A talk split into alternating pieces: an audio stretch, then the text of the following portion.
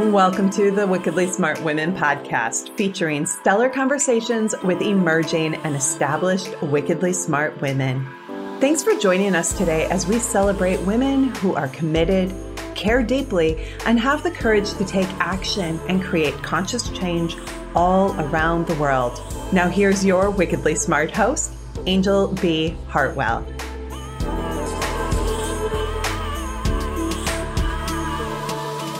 Welcome to another episode of the Wickedly Smart Women podcast, where we celebrate wickedly smart women and provide our listeners with a wealth of wisdom, along with immediately actionable steps to be smarter, spunkier, and more successful in their impact and their leadership. This is your host, Angel B. Hartwell, and today we welcome our special guest, Andrea Owen. And I had the pleasure of meeting her at She Podcast. She is a speaker life coach, author, and Hellraiser, who has been creating global impact in women's empowerment with her books, How to Stop Feeling Like Shit, and her latest book, Make Some Noise. Her work has been translated into 18 languages and is available in 22 countries. She helps high achieving women maximize unshakable confidence and master resilience. And she is definitely here today to help you be smarter, spunkier, and more successful. So, so delighted to have you here today. Welcome to the show, Andrea. Angel, I'm so excited to have this conversation. I can't wait. I'm ready. Spunky, spontaneous, successful. Yes, all of it. Let's do it, babe. Well, you know, you were one of the standout people at She Podcasts that I really just felt a high level of resonance to. And so I'm really delighted that you were able to take the time out of your busy schedule today yeah. to have this conversation with me. I'd love to start, Andrea, with you know, were you always an author? Did you start writing when you were little, or uh, you know, did you have a traditional career path? Tell us a little bit about your backstory. So I started writing when I was about 11 and you know I was I was hooked on Francine Pascal's Sweet Valley High series. I don't know if you're familiar with it. Uh-huh. that was I, I wish I could say I was reading the classics but you know alas i wasn't. But she was the first author well her and judy Blume and and you know others that i i can't remember their names right now but that were women authors and i thought that would be the coolest job ever. But it seemed very pie in the sky. And i wrote all through my teen years mostly angsty poetry and, and stories. And then in my 20s i lost myself. I fell into some addictions plural and did not pick up the pen or a keyboard for probably 11 or 12 years. Mm. And it wasn't until my life totally fell apart when I was about 31 I started writing again. And I, I half joke that I'm making up for lost time. But before that, I was in the fitness industry. I was also in the fashion merchandising industry. I've had many lives. I think, like a lot of the women listening here, career mm-hmm. women. And it wasn't until my early 30s that I ended up getting my certification for life coaching and started writing books. So, what inspired you to get the certification for life coaching? Mm-hmm. Because, mm-hmm. you know, and I'm guessing it has something to do with the addiction journey, possibly. And if you want to talk a little more deeply about that, we definitely like to go deep here. I mean, I definitely had I'm my own to. addiction mm-hmm. uh, situation in my 20s as well, addictions with an S. Yes. Yeah. So, you know, for me, it was drugs and alcohol and sex and, mm-hmm. you know, all the things. So I'd love to have you just share like what put life coaching on your radar. Mm-hmm. Okay, I'll try to go, I'll, I'll, try to do a timeline that goes in order and give you the short version. So, my codependence started in my late teens, which I think it can for a lot of people. I, my father was an alcoholic. This, you know, same story. He mm. became emotionally distant from me once I started puberty, which was very confusing because we were close when I was little. And that lasted through my 20s. I also had an eating disorder. And I was also a love addict. So I chased men and relationships, sometimes sex, for that high to be validated, to feel any semblance of esteem, really. Mm-hmm.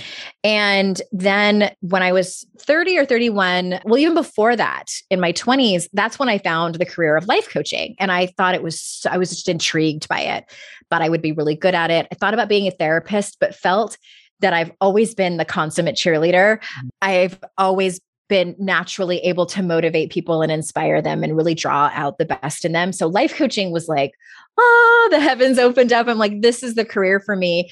But I told my husband at the time, he's now my ex-husband, that I I felt like you needed to have some life experience. And I didn't feel like I had a whole lot of life experience yet. So the universe heard me and she said, okay. you know, pulls up her sleeves. I'll give you some life experience. So my ex-husband and I were talking about conceiving our first child and he had an affair with our neighbor and got her pregnant on great. purpose. Oh, that great. was his way of telling me he wanted a divorce. Um, he had also been lying to her about still being married. He had been living a double life. So my life started to fall apart, but it actually got worse. I fell in love with someone right after that. We started dating. He had terminal cancer. It was awful, but I took care of him for several months. And the long and short of that was that I found out that he had lied our entire relationship about having cancer. And he was, in fact, covering up his drug addiction to opioids. That same week, Angel, I found out that I was pregnant with his child. That was my absolute rock bottom. Mm-hmm. That was when I started going to Co-Dependents Anonymous meetings. I finally started listening to my therapist.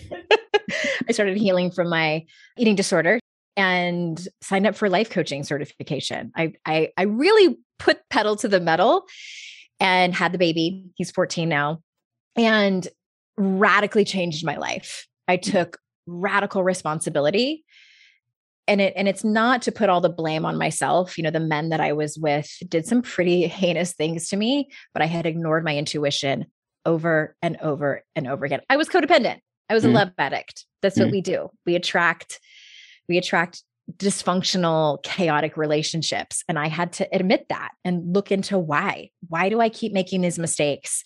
Why do I keep accepting crumbs? Why do I keep running away from my life, you know, with restricting calories and trying to control other people? And so I got help from all of those things. And then it wasn't until years later that I got sober from alcohol because my drinking picked up when I stopped being codependent and a love addict as we do, trade in one addiction for the other. I did that. And that was that's really the short version of how how I kicked things off. I mean, obviously there were a lot of twists and turns there, but that's the gist of it. Yeah. So I love a couple of parts of this story. First of all, you said, gee, I think I probably need some experience before I do this life coaching thing. right. And then life just gave you exactly what you, you asked go. for. I know, be careful what you ask for, right? Yeah. Be really specific about the experience you're requesting. I also heard in there that one of the things that you had to do was to start letting go of what doesn't serve. Mm-hmm. And so, you know, a lot of times we talk about the transformational journey as well, okay, I I went in this direction and my life changed. I'd love to have you talk a little bit more deeply about the process of what it took for you to unpeel those parts of you. You know, you talked a little bit about how it skipped right over to alcohol mm-hmm. initially, but I'd love to have you give our listeners a little bit more about either how you help people to learn to let go. I think it's the holding on that causes so much suffering. You said it. In fact, I got the word surrender tattooed. I know you and I are on video, so you can kind of see it. The word surrender tattooed in my own handwriting about five years ago, because that's essentially what I had to learn how to do you said it beautifully. I, I had a chokehold on my circumstances, on other people. And that's a great question. The first thing that I had to do was look at my behaviors and and like I said, you know, take accountability for them, but also let go of the fact uh, just really accept that I could not control if my boyfriend was going to stay sober, if he was going to be a part of me and our son's life, if my ex husband was going to stop spreading awful lies about me and my mental health. Like, I, I remember sitting in my therapist's office and she said to me, because I was I was about to start, I was going to send out an email to my former family, my ex-husband's family, and like have a meeting with them to set the record straight. Because he had been saying all these lies about me. And my therapist said, Do you want to be right or do you want to be free? Mm. And I said, I want both. she said, You can't have both. And that seemed totally reasonable to me, Angel. Like, I, I need to control how what people think of me. I need to control my reputation. And so that's just an example of the letting go that I had to do. I could no longer try my best to control what other people thought of me, how people perceived me, uh, my circumstances, if people, you know, if the men in my life loved me or not, if I was disappointed by people over and over again, if I was disappointing other people. Mm. That was probably the most difficult part for me. And one of the reasons that I restricted calories and tried to control the shape and size of my body, as well as drank and sometimes did drugs to try to change the way that I felt. And the way that I felt was anxious, out of control, criticized, ashamed, mm-hmm. all of these afraid, all of these things that are normal human feelings, but I, I felt consumed by them. Mm, yeah, we could be twin sisters. really? We have parallel lives? We do. I have two husbands, two husbands. And even though they had a little bit different like order of how the fun things were happening, mm-hmm. there's so much similarity in the conversation here. And so what that says to me is it's not just you and I, but there may be many people who are tuned in and listening. If you are hearing any of your own storyline in what Andrea is saying, or you know what I've been saying either on this episode or in in other episodes about some of the pieces of my own life journey, you know, first of all, you're not alone. Second of all, I think it's really helpful to identify one of the key things for me was also letting go of control. And I didn't realize how controlling that control thing was. I've been peeling that away for years, for 20 mm-hmm. years now myself. In fact, I had my brother for Thanksgiving and afterwards I said, "Oh shit, I spent almost our entire childhood trying to control him. He was my younger brother mm-hmm. because he was a variable in the chaotic, you know, yeah, abusive, rage filled, alcohol driven nightmare that was my childhood. I could control that variable because he mm-hmm. was younger than me. So I just want everyone who's listening to really know that there is a way out and surrender and letting go of control is step one. So we're yeah. going to take a short break, Andrea, but when we come back, we're going to talk more about your authorship and how you work with people. Right now, though, we are going to say, Wickedly Smart Women, we could use some help from you. If you are enjoying the show and want us to stay on the air, please consider making a donation at www.wickedlysmartwomen.com. We'd also like to ask that you share with your lovely lady friends who you think might benefit from our content. Help a gal out and let your sisters, mothers, daughters, friends, and colleagues know about the show so that we can serve them too. Uh, I want to celebrate today. I just found out that we are, uh, the show is now in the top 1% of all shows all around the world. So there's 2.7 million podcasts now. And so we just found out we are now in the top 1%. Andrea's got a podcast. She is also in the top 1%. So we're one percenter sisters here. Congratulations for that. Thank you. And uh, thanks to all of our listeners who are downloading, rating, and reviewing. We are welcoming thousands and thousands of downloads from all over the world in 92 countries. We want to shout out this week to our listeners in, um, well, Andrea's in North Carolina, so we'll shout out to our listeners in North Carolina. Let's also give a shout out to our listeners in Aruba and Venezuela. And we will be right back with Andrea Owen.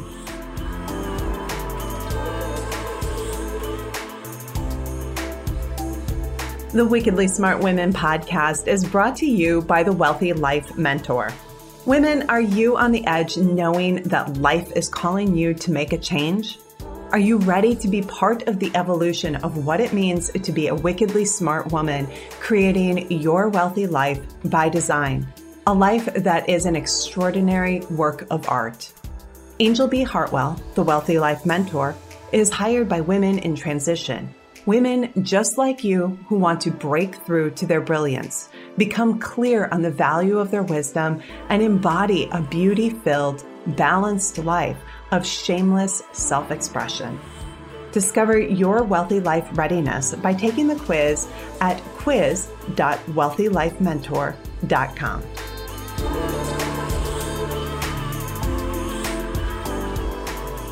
And we are back. I want to let everyone know that you can find out more about Andrea and certainly find out also about her books by going to andreaowen.com forward slash free.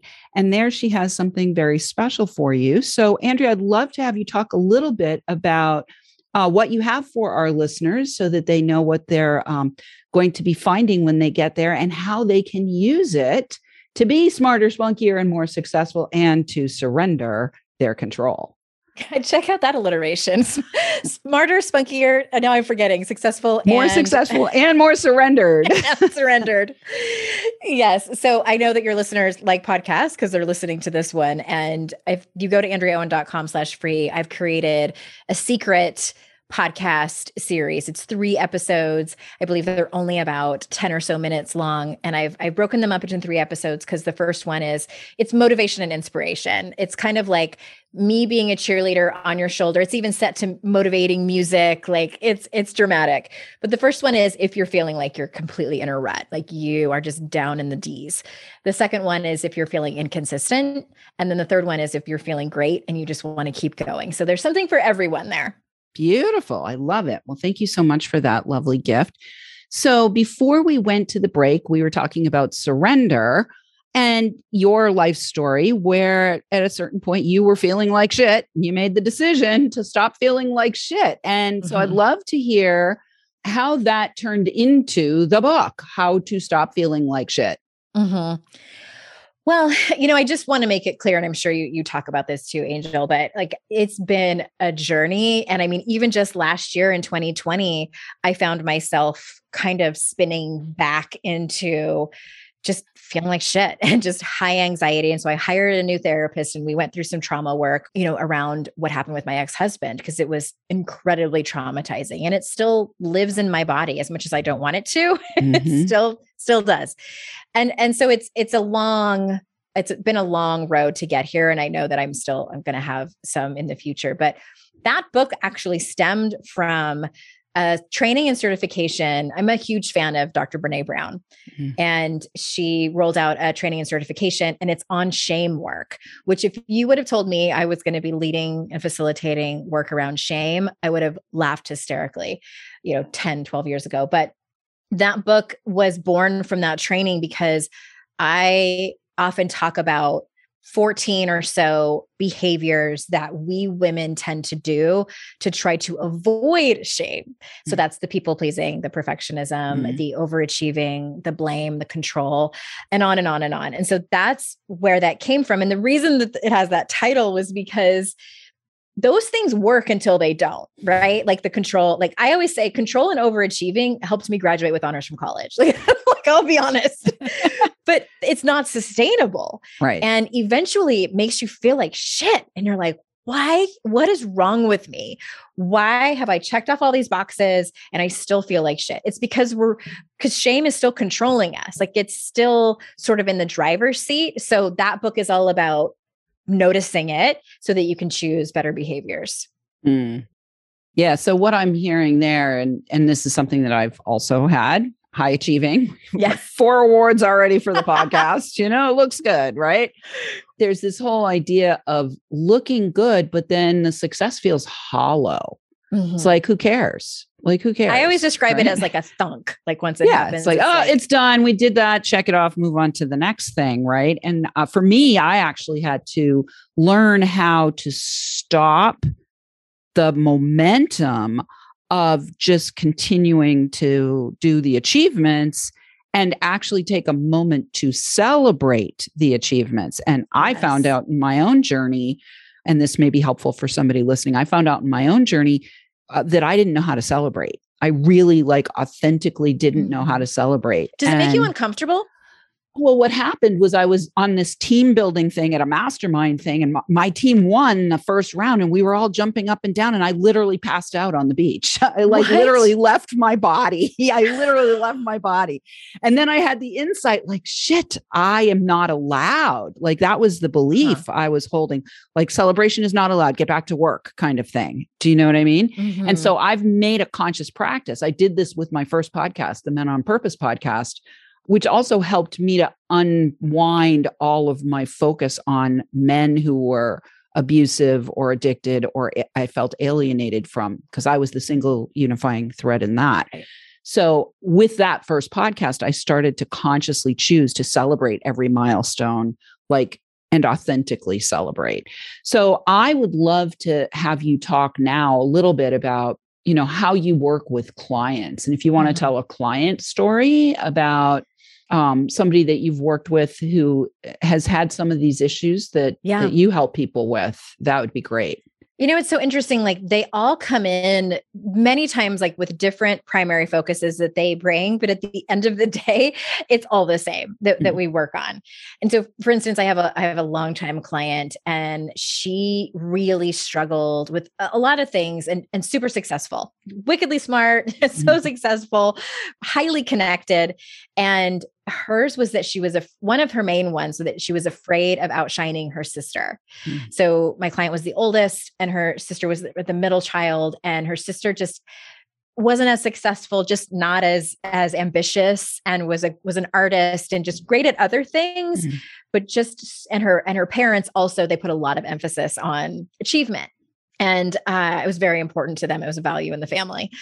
And my client held herself back because she was so afraid of it, it, to her it was a zero sum game. If she had so much success there would be none left for her sister and she would also it was her responsibility to not make her sister look bad. So that was one of of the barriers that she had and you know the same client also had a pretty fierce fear of success. You know it was that mm. Quintessential upper limit problem mm-hmm. and she was undercharging for these you know contracts with the the city and it was a very large city by the way she could have been adding a zero onto the to the cost um what she was charging and just undercharging and undervaluing herself but if you met her at a mm-hmm. networking event or a dinner party, you wouldn't think that about her. And I find that so important that women can have that place, whether it's with a therapist or a coach or a best friend or whomever, where they can come and tell the truth of how they really feel about themselves. Because if they don't have that, you're gonna stay suck uh, stuck excuse me.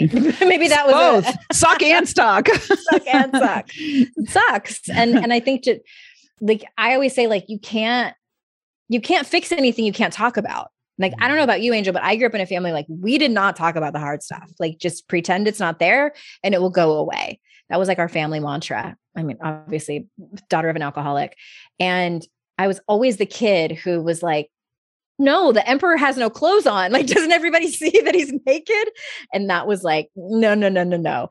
So, even more so now as an adult, where I feel safer talking about hard things, like I'm on a mission to help as many women as I can have the courage and vulnerability to talk about things that they want to fix. I kind of went off on a side tangent. Yeah, there, no, I think that sounds like uh, probably a lot of the content that's in the new book makes some noise, I would imagine, right?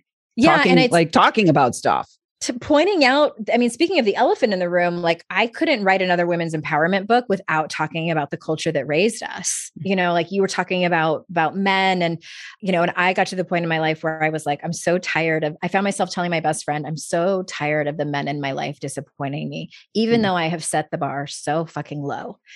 And it's largely not their fault. You know like mm-hmm. patriarchy screws them over as well and for women, I had to talk about the fact that we are raised to be accommodating. We are raised to put everyone else before us.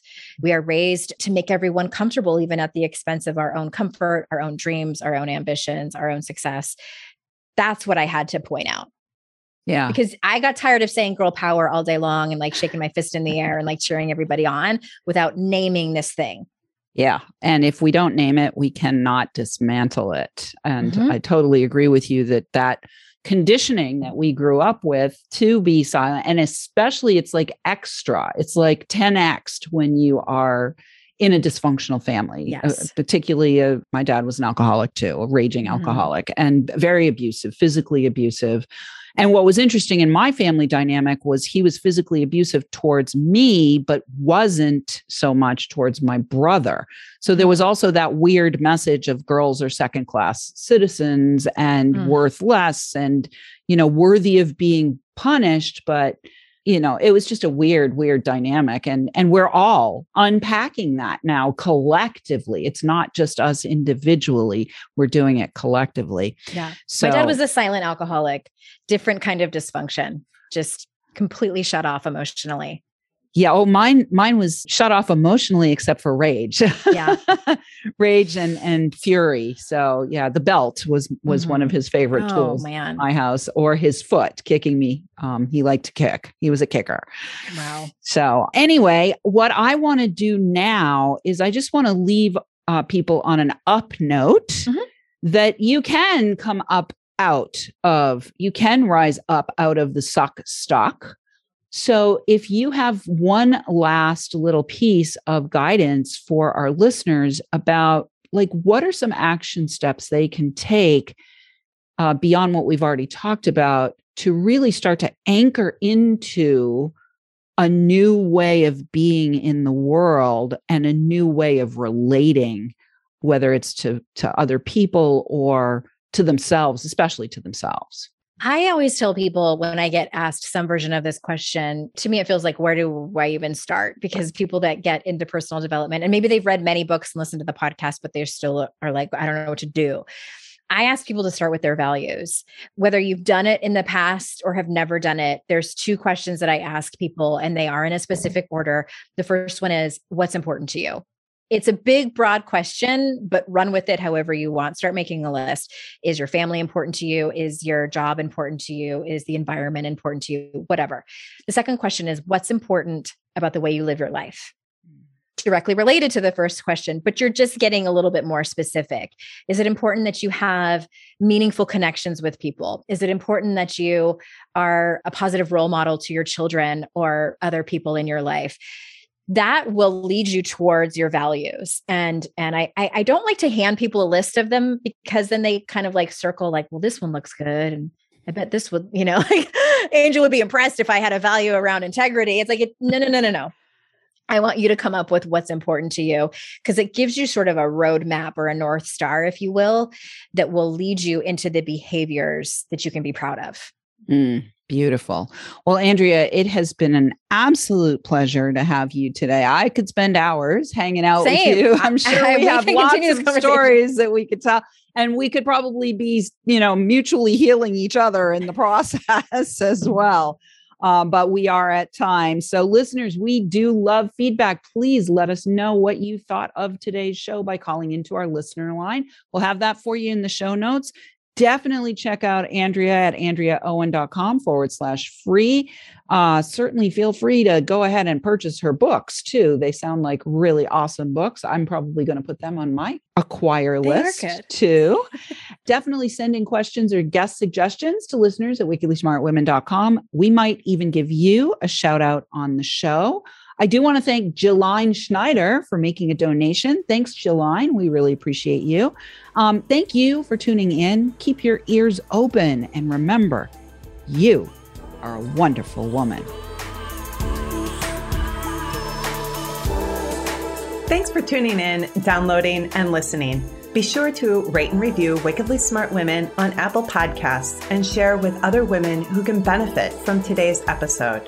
Wickedly Smart Women is the premier podcast series for informing, activating, and inspiring the leader who carries profound wisdom and knows that now is the time to welcome wealth. We welcome your feedback and guest suggestions and invite you to subscribe to our mailing list to be notified of each new episode at wickedlysmartwomen.com.